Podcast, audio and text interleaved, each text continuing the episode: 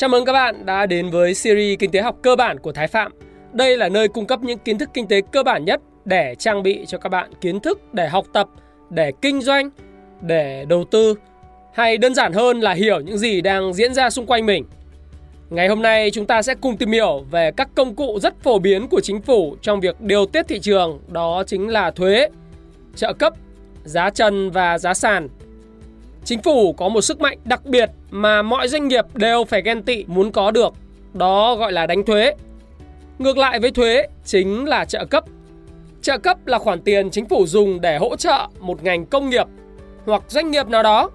Hai công cụ này được chính phủ sử dụng phối hợp với nhau một cách nhịp nhàng để điều hướng thị trường. Đồng thời, cũng là cách để chính phủ gia tăng hay phân bổ nguồn vốn nhà nước một cách hợp lý. Điều đầu tiên, chúng ta hãy cùng tìm hiểu thuế giúp nhà nước điều hướng thị trường như thế nào. Điều này vô cùng đơn giản phải không nào? Hãy để tôi minh họa cho bạn hiểu. Ví dụ nếu chính phủ muốn giảm sự sản xuất của một loại hàng hóa nhất định, họ sẽ đánh thuế lên nhà sản xuất mặt hàng đấy. Việc đánh thuế sẽ làm tăng chi phí sản xuất sản phẩm. Nhà sản xuất sẽ phải sản xuất ít lại hoặc tăng giá bán để bù lại phần chi phí đó. Từ đó làm giảm nguồn cung sản phẩm ra thị trường bởi vì nhu cầu đối với sản phẩm sẽ bị giảm xuống.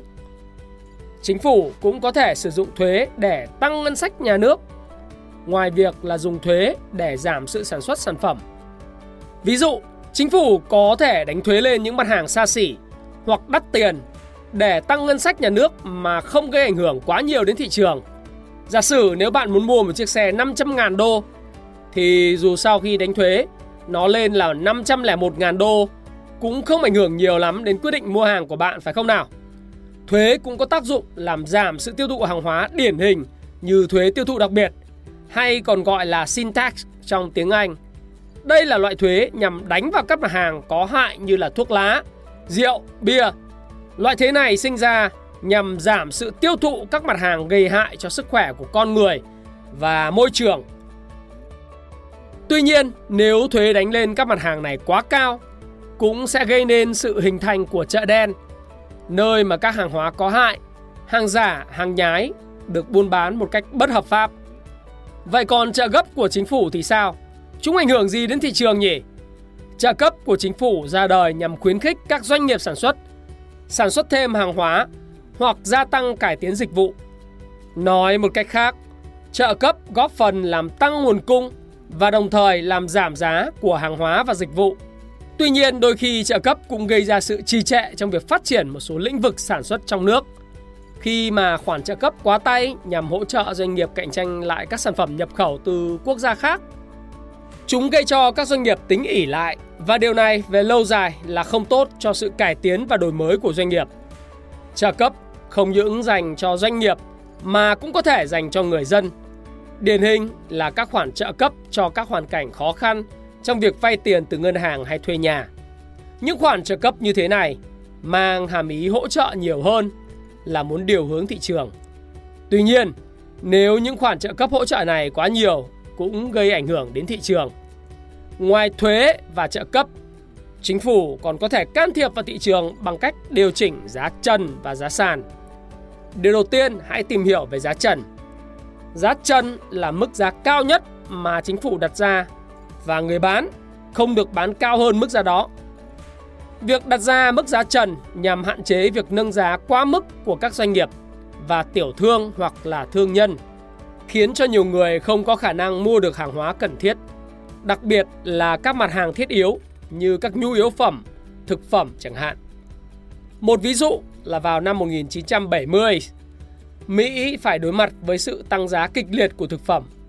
Người dân lúc bấy giờ đã phải kiến nghị lên chính phủ nhằm muốn chính phủ nhảy vào và hỗ trợ. Thay vì truy tìm nguyên nhân của vấn đề, chính phủ Mỹ lúc này chỉ tạm thời giải quyết tình trạng đang diễn ra hiện tại và can thiệp vào giá. Và lúc này, mức giá trần được thiết lập lên thực phẩm. Các nhà bán lẻ lúc bấy giờ không được bán với giá cao hơn giá mà chính phủ ban hành. Mức giá trần này cũng có một nhược điểm của nó là làm cho các nhà sản xuất mất đi động lực sản xuất nhiều sản phẩm hơn. Ngược lại với giá trần chính là giá sàn. Đây là mức giá thấp nhất mà chính phủ áp lên sản phẩm hoặc dịch vụ được lưu hành trên thị trường. Nếu giá trần là để bảo vệ người tiêu dùng khỏi mức giá cao thì giá sàn là để bảo vệ các nhà sản xuất. Tuy nhiên, giá sàn cũng có một nhược điểm là gây ra việc dư thừa hàng hóa sản xuất. Thường chính phủ sẽ là người mua lại hàng hóa dư thừa này. Một biểu hiện của việc định giá sàn là chính sách tiền lương tối thiểu. Khi quy định mức lương tối thiểu cao hơn mức lương cân bằng trên thị trường, nhà nước kỳ vọng rằng những người lao động sẽ khấm khá hơn nhờ có được mức lương cao hơn. Và trên đây tôi vừa giới thiệu cho bạn những khái niệm bổ ích về giá trần, giá sàn, thuế và trợ cấp của chính phủ. Còn những khái niệm kinh tế nào mà bạn muốn tìm hiểu, hãy comment ở phía dưới cho tôi biết với nhé. Và đừng quên like và share video này cho nhiều người để cùng học hỏi hơn nữa. Hãy yên tâm là subscribe kênh Thái Phạm để luôn luôn nhận được những thông tin hữu ích về kinh tế, về tài chính, về phát triển bản thân bạn nhé. Và Thái Phạm xin chúc bạn thành công. Xin chào và xin hẹn gặp lại các bạn trong những video tiếp theo.